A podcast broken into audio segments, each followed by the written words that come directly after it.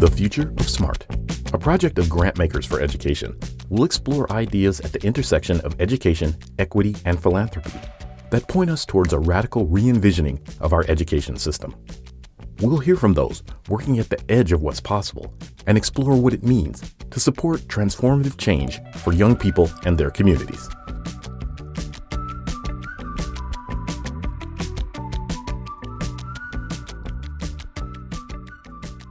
Hello, everyone, and welcome to the Future of Smart podcast, a project of Grantmakers for Education. My name is Ulcca Joshi Hansen, Chief Program Officer of EdFunders, author of the book The Future of Smart, and your host.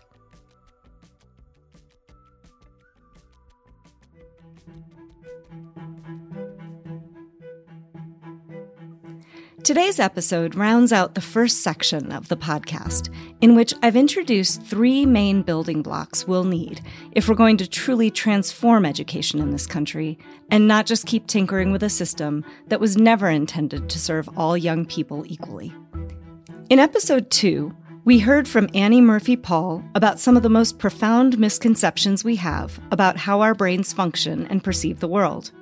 Then Josie Green and Jonathan Santos Silva joined us in episode three to explore two very different worldviews. On the one hand, the Cartesian Newtonian worldview, a more abstract, mechanistic way of engaging in the world that now dominates in America. And on the other, a holistic indigenous worldview, which guided most cultures around the world before the Enlightenment and taught people to see themselves as interdependent parts of a living system. This second worldview represents a way of experiencing the world that we can all tap into, one that's deeply familiar, but that many of us have lost touch with or been taught to ignore. Today, we're going to dispel some myths about human development and growth and learn why efforts to improve education in America will not succeed until they acknowledge how people actually grow and learn.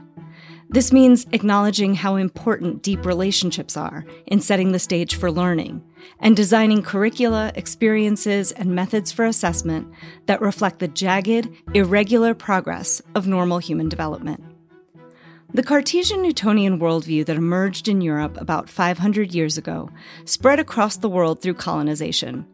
In the process, it gave birth to many of the unequal social, economic, and political systems we're now trying to fix many of us galvanized by the pandemic and the country's racial reckoning. This worldview also brought about the project of mass education in Europe during the early 1800s, and with it, the industrial model of education that would be used as the template for America's public education system a century later. This system paid no attention whatsoever to the developmental needs of children, including the different needs they have at various stages. It was entirely focused on inputs and outputs, ranking and productivity. This is still the dominant system in America today. We still sort students by age, focus on grade level standards, and expect kids to learn according to standardized curricula that don't reflect the diversity of individual developmental trajectories and learning needs. As my guest today, Dr. Pam Cantor reminds us, academic development is inextricable from human development. If we're going to design an education system that nurtures and supports human development, we need to understand how human development actually happens. We need to think deeply about the kinds of experiences, settings, and interactions that allow young people to grow according to their own strengths and potential, rather than forcing them down narrow channels lined with assessments and stigma. Dr. Cantor has spent years studying what young people need to thrive. She translates the science of learning and development in ways that make them more accessible to educators, policymakers, and families. Her work is an important resource as we seek to rebuild a more equitable education system. For too long, we've pointed to gaps in achievement between groups of children and blamed low standards, faulty accountability systems, ineffective teachers, or insufficiently rigorous lessons. This episode challenges all that and follows up on an observation made by Annie Murphy Paul in episode 2 by showing how achievement gaps are more than anything the result of kids growing up and learning in radically different contexts. If we actually want every young person to meet their potential, we need to focus far more on the kind of educational experience we create for each learner, far more than even whole child efforts do today. Instead of reimagining context, most of our efforts to improve education have simply bolted interventions and programs on to the conventional Cartesian Newtonian system. The problems and inequities of that design are so profound that bolt on fixes just end up weighing the work down until interventions and initiatives collapse under their own weight. We're left with exhausted educators, hollow academic standards, and students more stressed out and disengaged than ever before. So instead of bolting on interventions, Pam suggests that we develop settings or contexts that are actually grounded in the science of learning and development. In the future of smart parlance, we'll call these human centered liberatory approaches, since they reflect what human beings need to thrive and are aimed at liberating each child's potential. Lucky for us, there are models of human centered liberatory programs to learn from even today. Some were developed during the late 1800s and early 1900s as a response to the industrial model in Europe, Montessori, Waldorf, Krishnamurti, and the precursors to expeditionary learning and United World Colleges, just to name a few. Others developed in the US throughout the 20th century, and some of these have found a place for themselves within the public education landscape today. Programs like Big Picture Learning, the Native American Community Academy, Expeditionary Learning, and High Tech High Networks, along with one off programs like High School for Recording Arts, Avalon School, and the Iowa Big Program. Join me and Pam Cantor as we explore why these kinds of programs are especially aligned with what we know about human development. Pam is a child and adolescent psychiatrist, founder of Turnaround for Children, an author, and a thought leader on human potential, the science of learning and development, and educational equity. Welcome, Pam. It's great to have you here today. It is great to be here, Ulcca. From your perspective as a medical doctor, as someone who's practiced, what has public education gotten wrong when it comes to education? So much about my training and my own work with individual children was about am I asking the right questions? Now they're presenting something to me, often a way in which life went wrong. So what my job was, was to know that I was asking the right questions about what do I need to know about them in order to be able to set them on a healthy course, whether that course had to do with learning or emotional development, any dimension of their life. It, it begins with, are you asking the right questions? And when I moved from medicine to education, one of the things that was most striking to me is that we weren't asking the right questions because we weren't working from a knowledge of human development, the development of the brain, learning science. We weren't using that knowledge. So, what would the right questions be to your mind? I think we'd have to go back to the beginning of the 20th century to understand a bit about how we got here and then how it could be different.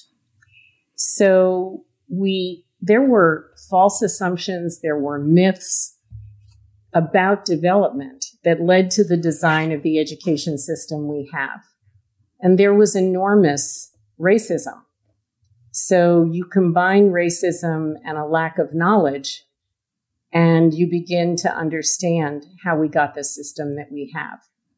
So what I mean by that is that we believed that genes were the drivers of who we become, including our intelligence. We thought that talent was distributed as a bell curve, and now we know that the bell curve is a fallacy. We know that, that talent is everywhere and kids find multiple pathways, often jagged pathways, uh, to become who they become we, we believe that a factory model with lots of memorization was a good and efficient way to learn. And most of all, we believed that the potential of a young person was knowable in advance. And now we know that we will never see the potential of a young person if we don't design a context for development that reveals it.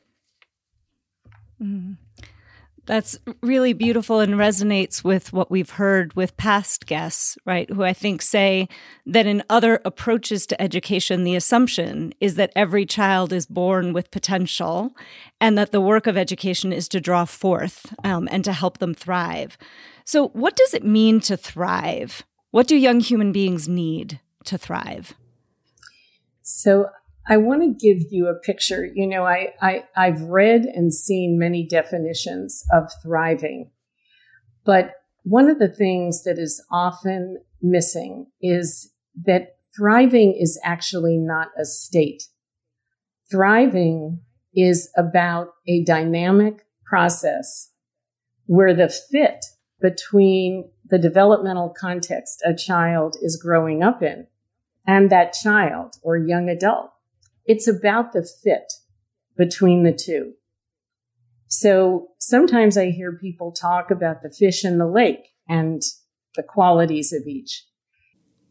There are people who know that we continuously measure fish and we measure fish without regard to the context in which the fish are living. So by definition, that measurement is unfair.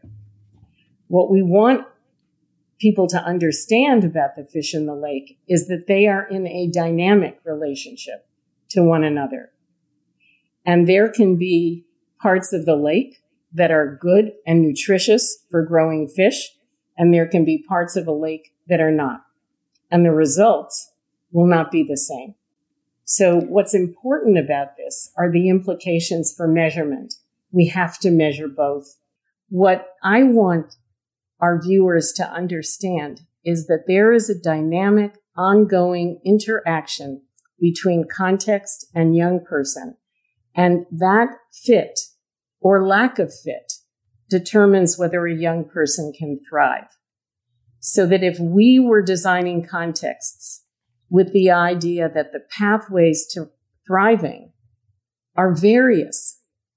So our design of context has to allow for that kind of variation. Then we will have more kids experiencing the environments in their life from the perspective of this place is right for me. I belong here. This place understands me and what I need. Mm-hmm. You, you talk about belonging. You talk about young people walking in and feeling like this is a space where they can be. And relationship is such a central part of that. And this is where words are challenging because we're hearing a lot of talk about the importance of relationships. In interviews I have with educators, with parents, everyone says that they have relationships with students, right? There's no one who would say they don't. And yet, we're seeing an epidemic of loneliness and unwellness among young people. It was emerging well before the pandemic, so we can't only point to, to that. What's unique about the kinds of relationships that fuel healthy development and learning? So, I do know that um, that many of us feel like we know what a relationship is, or we know how to have a relationship with a young person. I question that. Um, relationships actually are biologically mediated. So when we speak about a relationship that is attuned, bidirectional, filled with trust, we're actually talking about something that happens to kids and adults that is powerful enough to release one of the most powerful hormones that we have in the human body. It's a hormone called oxytocin. And oxytocin has many, many functions in the brain. One of them is that it is our antidote to stress. Oxytocin in times of incredible stress is able to reduce the impact of cortisol. So this idea that a relationship between two people is powerful enough to release a hormone that then has powerful effects on the brain is what we mean when we say relationships are central to all development and learning. But that's really not the end of the story. The other thing that oxytocin does is it stimulates neurons to fire and to connect with other neurons. So this idea of relationships as central to how children build complex skills, because complex skills are about neurons firing and connecting to other neurons in different parts of the brain. So nothing about this knowledge, Ulcca, nothing about this knowledge is the way our education system was designed. Think about the classroom at the beginning of the 20th century. Think about a teacher in the front of the room lecturing. Think about those 35 kids sitting in rows and whether or not they were known or not known. Today we know that relationships that release this kind of hormonal drive in the brain have very, very, very powerful effects. So if you think about the pandemic and you think about the, the question you raised at the top, the question was about why so much loneliness. Well, what is the thing that the pandemic did? Okay, it said to us that in order to be physically safe, we had to be physically distant from likely some of the most important relationships in our lives. And for adolescents, for whom social connectedness is the most important thing in their development, this, this age group, and we read it every day in the newspapers, is suffering mightily and they are suffering mightily because they do not have the biology of relationships and they don't have the relationships that are so central to their healthy development. I, sorry, I remember reading a study about grandmothers on a bench. I believe it was in Zimbabwe. Mm-hmm. And I thought that study was such an interesting example of the power of what you just said of relationship of having someone sit, listen, know. But they basically found that in an area where there weren't a lot of trained sociologists, psychologists, they took grandmothers and put them on a bench in the center of town. And mm. people would come over time and sit with the grandmother and tell her stories, and she would listen. And they found that mental health increased simply as a result of that intervention, which is not to say that there's not still a need for trained professionals. But I thought the findings of that were so indicative of what I think we find in schools, like alternative school pathways, where students point first and foremost to the relationships they have with adults as what allowed them to, to then go on and thrive. Ulcca, can I build on the point that you just made? Of course. Yeah. So, another thing that I don't think is common knowledge is that emotional wellness and mental illness exist on a continuum. They are an arc. And, and wellness right now is being challenged by many of the things we've been talking about already. So the more that you apply stress to a well system, the more that system starts to become frayed. It's a little bit like in sports when you think about an elbow or a shoulder or a hip and you keep working it and keep working it and eventually it gets frayed and you can get injured. Well, the brain is also a target of stress.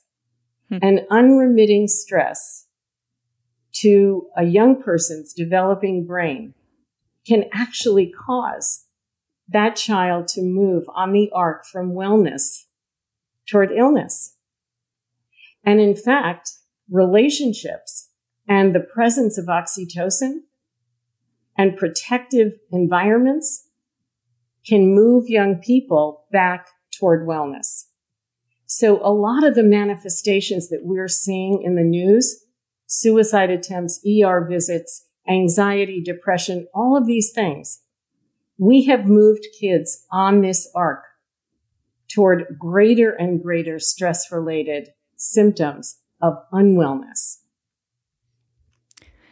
In our field, the term whole child I think has been used as a shorthand as people have kind of wanted to try and address the needs of young people in holistic ways.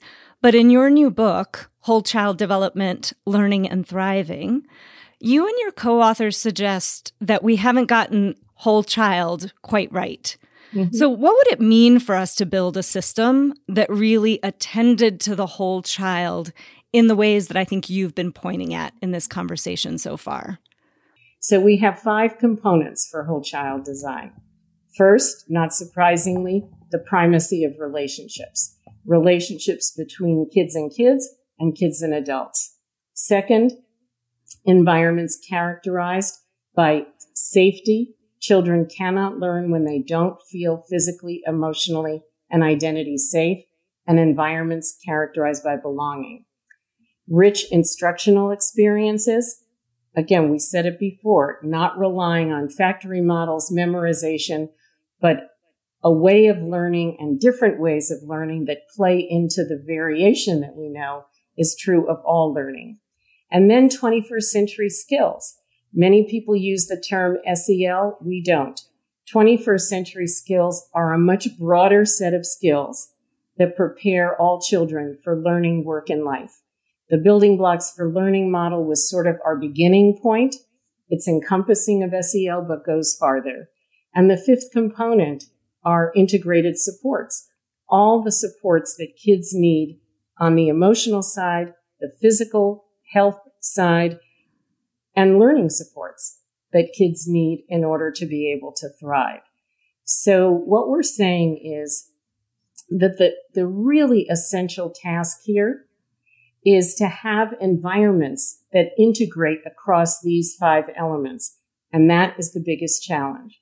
But I can tell you that every environment that we elevated, and this playbook is filled with videos and tools and resources and examples, every single one that we elevated, integrated across five elements, and the kids had outsized gains at all levels, meaning elementary, middle, and high school in my work, um, I talk about the sort of efforts to bolt on some of the five, right, that you pointed at, versus really designing, starting with relationship and then designing in an integrated way to kind of have all of those together. And I think for our audience, a lot of whom are funders and policymakers, that distinction is really important because there's only so far it feels like we can go when it's just seen as an individual initiative or intervention as opposed to built into the fabric and design in the way that I think EL and High Tech High and um, Highline have done. So thank you for that.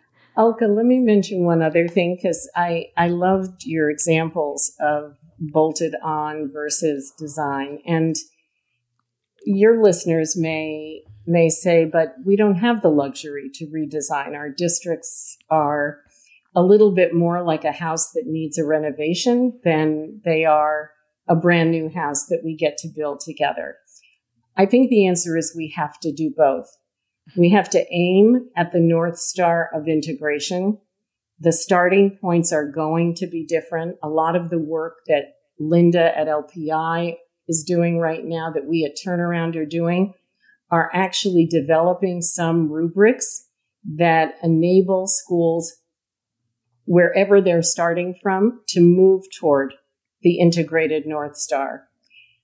I think, yes, uh, organizations like Transcend work with entities where you have much more freedom to, de- to design something new.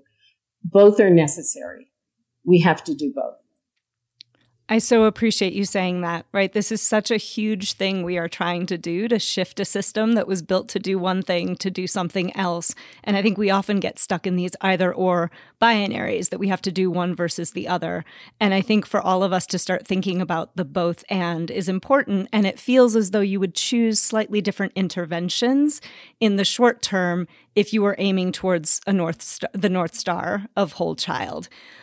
I want to talk for a moment about jaggedness because you've you've used that term a couple of times and the individual nature of developmental pathways.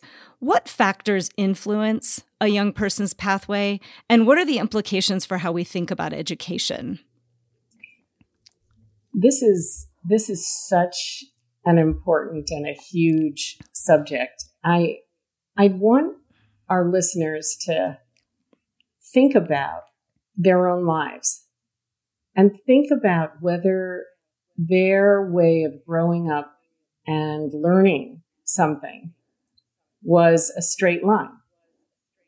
Was it that they started where they started and let's say they were learning to play a sport and they got coaching and training. Was their progress a straight line? And we know that it, that it isn't, that it is filled with bursts and plateaus. So the line of development of a skill we already know is a jagged line.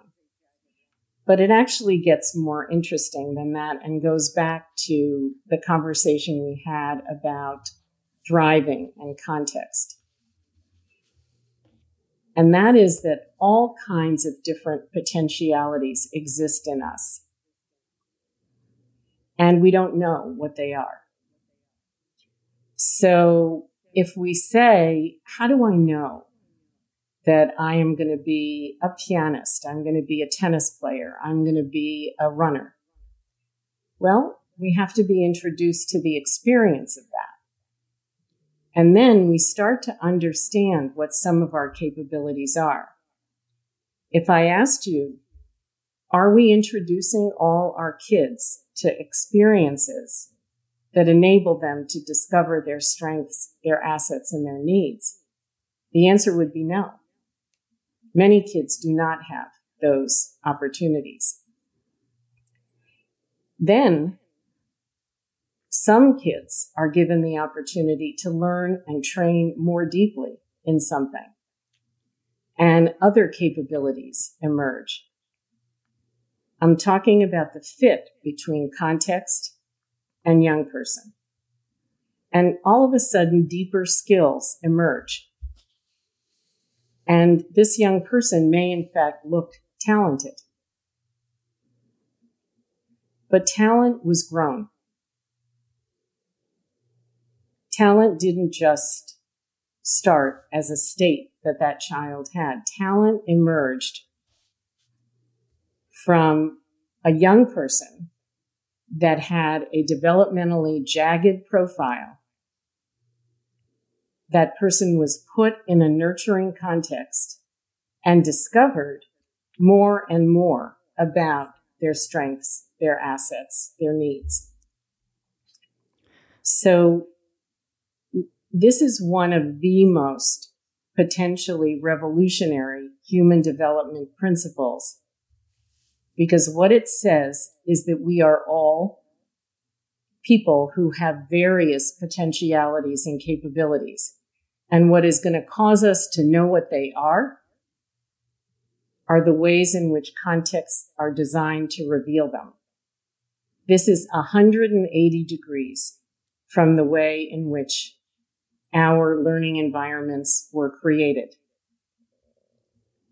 So the change that we're talking about, if we accept that we are all very varied in our potentialities and we will come to know ourselves because of the context that we're exposed to, then what I would say is let's focus on the design of context that respects developmental variation and lets the talents and skills emerge in kids that are there.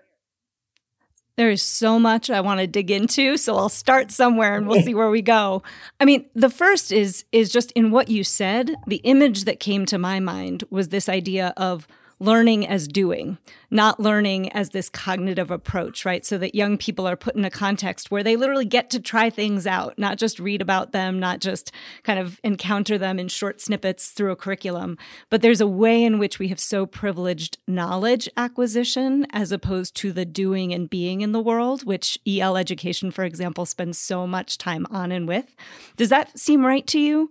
That, that one of the things we have to shift is how we think about what counts as knowledge, what counts as learning, what what is important in those in the way that yeah. we do that.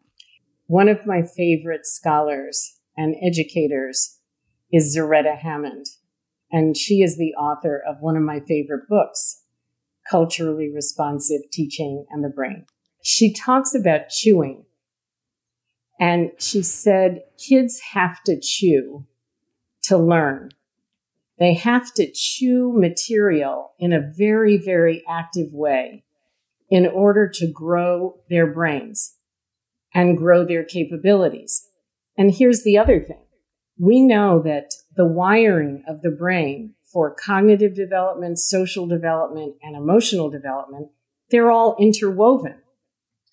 So, in fact, one of the worst things that you can do with kids is to think of learning as pure cognition and that you are going to pour lessons into that brain, but not let kids chew, not let them work with material in active ways that then trigger all kinds of incredible multidimensional growth, growth in content knowledge, but also growth in skills, in the skills that are critical for learning how to learn. I think, though, that when we look back at our reform efforts over the last 20, 25 years, there's been a push towards standardization and kind of taking out some of the humanness of education because we recognized that there was implicit bias and structural racism that kind of got in the way of all students having access. And so we try we have tried in our standards to say, let's make sure all kids get exposure to everything. And by necessity, because we only have them for a certain period of time, it means we can't go deep. So and you've been pointing at this idea of individualization because if a student discovers this is who I am, this is where my potential is, and this is where I and how I want to choose to grow into it, it becomes very individualized. What would you say to funders and policymakers who are struggling with this tension because of our shared desire for all students to be given opportunities? So, in the land of measurement, I would recommend that every person listening to this podcast read the book, The Mismeasure of Man by Stephen Jay Gould, which blows up the theory of the bell curve and explains to all of us that there really is only one kind of measurement that will be free of bias and stereotype and everything else. And that is the ability to measure young people as individuals from whatever is their starting point. And by doing that, to enable us to see growth over time. Now, every one of your listeners knows that if they came to me as a doctor and I drew their blood, the test result they're going to get back is what their white cell count is. And the way we know what a normal white cell count is, is from giant population studies. And that's what gives us the range of what normal is. So we're not comparing you to another student sitting in a class where the context of your health and lives are totally different. Everything in medicine around measurement has to be personalized first. It has to be about you. So there is no such thing as getting racism, bias, and stereotype out of measurement until we stop comparing kids to other kids and that's what we're doing. That's what standardized measurement is. We are comparing kids against norms that are not them, as opposed to measuring them. So of the things that I've been talking about today that are revolutionary, that, that all grow out of the principle of jaggedness. Jaggedness says we have to build a context for learning where variation is the norm and in that context for learning, we have to measure so we can see individual growth over time. Those are the two biggest things that have to change. The medicine the medical example is such a good one. I went in for my annual checkup and my blood pressure was a little bit high. It was 127 over something. But normally my blood pressure is 105 over something. And so right. I had an interesting conversation with the doctor to say actually this may not seem high on average, but for me it is. And so what's going on and and how do I kind of deal with that? So I I do love that example. Who do you that think is, that is a hmm? perfect example because you were comparing you to you Right. And, and not to any kind of population norm. It was just you to you. And that's what really good doctors do. They watch you and how you change over time. And that's what drives what I talked about in the first minute of this podcast, which is how you ask the right questions. And the right question was the one you asked. Why is my blood pressure higher today? And that will drive your doctor to get to the right answer. I will make sure to compliment her next time I see her. um, who do you think? Who do you think is doing the most kind of important cutting edge work in this idea of trying to shift how we measure, shift how we build systems of measurement and accountability that reflect jaggedness? So, measurement and accountability are two different yes. things. So, yes. measurement um, the work that Richard Lerner has done, he is at um, his lab at Tufts University, and the whole body of work behind him, which includes Todd Rose and the principle of jaggedness, all of these things. But he represents the scholarship around within person personalized measurement. And what we should be doing at least for formative measurement, is building on and using more and more techniques that enable us to see individual growth over time. And I will tell you, as somebody who has now talked to many, many technology experts on this, we have all that we need today to be able to do this. It's just the will to do it. So the first is personalized measurement, Richard Lerner technology. But I want to bring up a, a second subject because you use the word accountability. If I'm the mom of an African American boy in a not very good school, I am not only interested in my individual child's measurement, because if his measurement is lower than what I would want to be true because I have big aspirations for him. And if that measurement is lower than middle class or affluent white kids, I do care about comparison, but I care about it because it's unfair. I care about it because his numbers are reflecting the context he is learning in. And I want that to change. So group measurement does have a value because it forces us to see the injustices that exist today.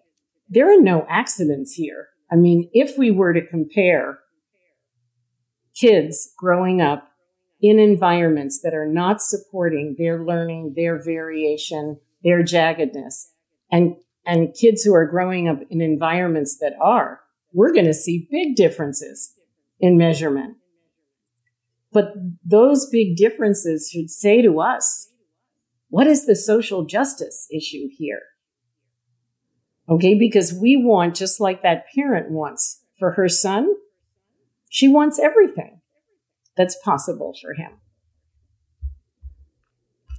Uh, again, I love the both and, right? So often it's we're going to do this or not. And it's you can do both. But what you were talking about, about the large scale um, assessment, is it's used as part of a process to dig further um, and to do something as opposed to an end in itself, which Just like unfortunately, I think Yes, exactly. As a, exactly, it's all going to go back to my doctor. Um, Pam, I want to I want to go back a little bit to to human development and stages because we know that there are stages when young people are more sensitive to both positive and negative contexts and influences. And over the last decade or two, I think there's been growing awareness of the importance of early childhood, so birth to four or five.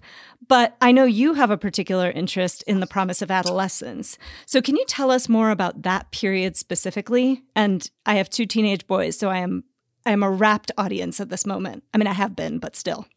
Yeah. So this is I admit to you up front, this is my favorite group when I was a practicing child psychiatrist. These were the kids that I wanted to work with. Um, but I, I want our listeners to understand the time period we're talking about when we use the word adolescence. It is age 12 to 25. 12 to 25. So let's, let's think about that. That is middle school it's high school, it's college, and it's first job. And all of that is under the umbrella of what we call adolescence. So this is, this is a very, very complex subject. And it is one where we all have a front row seat in one of the most thrilling periods of human life. The reason it is so thrilling is because the brain gets remodeled then. There is actually a set of biologic processes that are timed. You know, we're aware, most of us are aware of puberty and the angst of puberty and all of those kinds of things. Mm-hmm. But those are just examples of the remodeling that is happening in the bodies and minds of this age group. So you think about when those teenagers of yours were eight years old and and they and the age that they are now. At eight could you have talked to them about things like cause and effect and judgment about what to do in a given situation? You try having that conversation with an eight year old or a six year old you can't because their brains have not developed to be able to reason in those kinds of ways. But you can have those with kids that are in this particular age range because of this profound remodeling that is going on in an adolescent brain. So some of these things that, that happen, we've talked about, talked about remodeling, talked about the focus on relationships that is just profound. But there are other things where adolescents crave novelty, they crave what's new, but not just because it's new. It's this is where creativity is born, passion is born. What do I want to do with the rest of my life is born in adolescence. So if we're looking at adolescence the way I'm talking about it, have we designed schools for these beings. Their schools, you walk into them, they look the same as the classrooms of a 10 year old. So we haven't designed to take advantage of something where these young people are the powerhouse of future generations.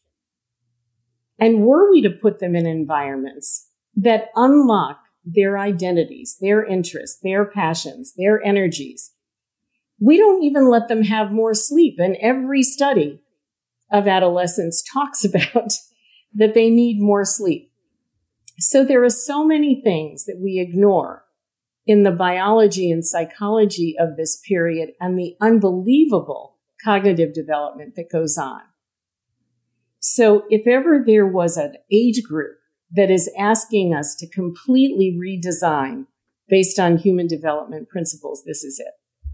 I sometimes have thought that adolescents get a little bit of a bad rap on the subject of risk. Mm-hmm. Um, because in my experience, the interest was not in danger, but the interest was in exploration of trying something out the this is the time period where that does happen and the consequence of trying something out is not a kind of learning that you want to deprive them of. I mean, good judgment sometimes requires bad judgment. And, and this is very tough on parents, but the more you prevent exploration, in many ways, the more you prevent the acquisition of good judgment, good reasoning, good ability to understand cause and effect. So the, what's asked of parents and teachers is calibration and scaffolding, but that permits this exploration to happen. What is your sense of how much educators and adults know about what you've been speaking about and what what would they need to be learning about? How would we think differently about preparing adults to be educators if we were centering the ideas in this conversation? There are some district leaders that that I know and work with now um, who tell me that what they wish is that every single teacher, every person who touches the life of a child has a background in human development, that, that human development becomes the core of teacher development or counselor development, and that anyone working in a school or a community based program would have this as core to what, what they are learning. The, the thing that I, I am so struck by because I came from a different profession is that in the first few years of medical school, there's a body of knowledge you're taught. And you know that what you're being given is the alphabet that is going to then let you understand the kinds of things that you're going to see when it's just you and a patient, like you and your doctor and you will know to ask the right questions and you will know how to get to the right solutions for that person. So what I understand about teacher development and my colleague Linda Darling Hammond is really the expert in this. But from what I understand, that body of knowledge grounded in human development, the development of the brain and learning science is not core to becoming a teacher. Then, if you do want to be a teacher that specializes in children of certain ages, that you're given the opportunity to dig deeper in those developmental periods and the impact on learning. I know you're a colleague of Mary Helen Immordino Yang, who's doing fascinating research on middle to later adolescence. What do you see as the relevance of Mary Helen's work to this conversation about the kinds of learning experiences that make a difference for students of that age? One of the really, there are two really important things that I'd like to elevate about her work. One is her understanding that a young person's growth depends on whether experiences are relevant and important to them. That this experience of something that's happening has meaning to me, that's the type of experience that is going to develop a brain. It's going to develop ethics. It's going to develop character. So Mary Helen's work very often focuses on those networks in the brain that are activated when a child or a young adult really cares about something and something really engages them. And then what she's interested in is how does that experience show up later in the life of a young person, in their judgment in new situations, in their belief about their future or the future of the world. So meaning making and what meaning making is on a biological level is crucial that, that Mary, Mary Helen is um, helped us to understand. The other thing that I find really interesting, this is more in her books. She talks about this default network. And there, this default network is sort of deep in the brain and it's this network that connects all kinds of different brain structures. But one of the things she talks about is that a lot of our education is focused on the prefrontal cortex, the part of the brain that governs attention and concentration. And if we keep testing kids, getting kids to memorize, doing all of this stuff where they have to activate that part of the brain, it turns out that this deeper part of the brain can't grow. And that deeper part of the brain is where insight, synthesis of experience, meaning of experience is happening. So then I thought to myself, oh my God, we've created an education system that is test based, that is constantly driving home to kids this preparation for testing, the hyper focus, the memorization, all, all of those things. Whereas Mary Helen is saying that there are networks in the brain that will be starved of an ability to develop that are really important to who a person becomes if all we do is test them and and cause them to have to hyper focus. I got to hear I got to hear Mary Helen talking to middle school students and I remember the students were so excited about a few facts. The first was that that part of the brain consumes more the same number of calories as an equal part of your thigh muscle in the middle of running a marathon. Like it's incredibly active and strong. The second was that it's things like daydreaming, things like just yes. letting your mind not think about anything and letting things connect in random ways that is what helps develop that. And the third was that the kind of meaning making that you and she are talking about is what predicts students' success more than IQ, more than anything else. Like over time, it's what predicts who they will become, which is just fascinating. Yeah. So remember, you know, a little while ago, we were talking about if, if we were going to design for adolescent development. The idea that we would create time for adolescents to daydream, but we would know that by removing requirements, you know, I can just hear the arguments against that. Oh my God, you know, they're not going to get into this college. They won't pass the SATs. They, you know, all of this. But, but if we really were to pay attention to development, then we would design something very different for this age group. Hmm. And the, the factor I hear in here is time, right? What do we take off our plates in education to make room for this? Because mm-hmm. deep, meaningful learning, daydreaming, making connections, right? Failing and then trying again, those take time. Mm-hmm. What are mm-hmm. your thoughts on that? What do we take what do we take away to make room for this? If we actually decided that we were going to pay attention to and design environments for variation, relationships, the whole child design principles I was talking about before. I, I think a lot of things that occupy time would go away. I don't think the teachers have to do everything. I think that, that kids have to do more. And you can make an experience be something where the balance of effort is not in what the teacher is doing. It's your success is determined by what the student is doing. But the more we continue to pile on to kids and to and teachers that are teaching them. Do we have evidence that it's getting to the result that we would want?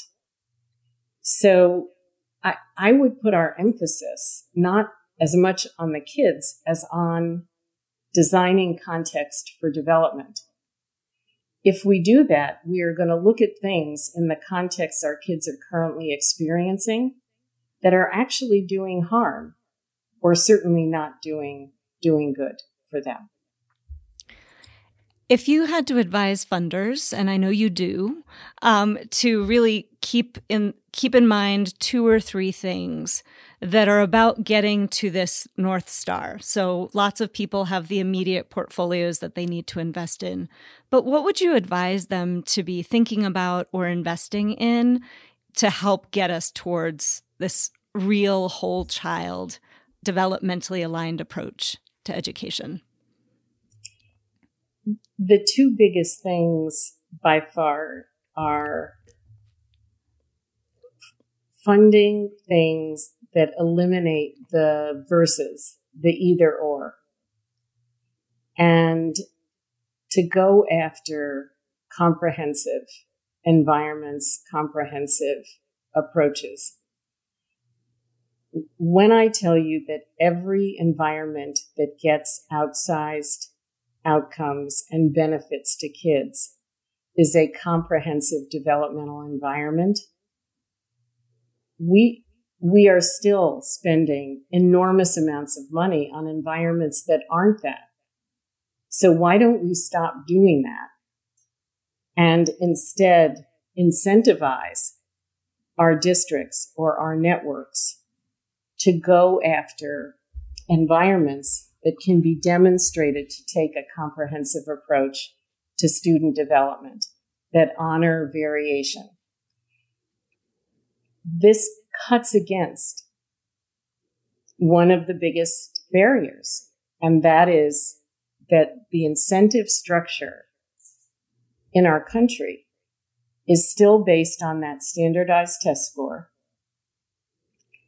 Teachers' jobs believe that their jobs are on the line because of that standardized test score. So the other thing, other than comprehensive design, that I would focus on as an investor, as a funder, is really going after a change in our measurement systems. One is formative measurement at the individual student level. And even if we can't change the laws around standardized accountability, we would have at least an ability to see a comparison between what measurement looks like when you measure individuals versus when you measure when you measure groups. But I think that now is a time that we could go after the kind of standardized accountability that is getting in the way of teachers doing great work. One of the things that I am hoping is a takeaway from this is a very, very different way of thinking about what human potential is. Because the takeaway is that we don't know what is in that little embryo, that little bean. But biologically, everything that little being is going to need to become a whole person is actually there. So our job as not always perfect parents and not always perfect teachers is still to use everything we know about human development and learning to, re- to create the context that allows that dynamic relationship between that little being and context to emerge. Then we're going to know what's inside because we will have provided everything that we know to enable it to emerge. That's what human potential is. And every single child deserves it, deserves that experience. It was so great to have you with us today, Pam. Thank you for your time and your wisdom. Really appreciate it. Thank you, Ulcca. Thank you so much. Thanks for listening. The Future of Smart podcast is a project of Grantmakers for Education and is made possible through the support of our generous member sponsors. If you like the podcast, please follow or subscribe and follow us on social media. You can find links to resources related to today's episode in the show notes. More episodes and events can be found at edfunders.org. To learn more about the future of SMART, visit ulcca.com, U L C C A.com.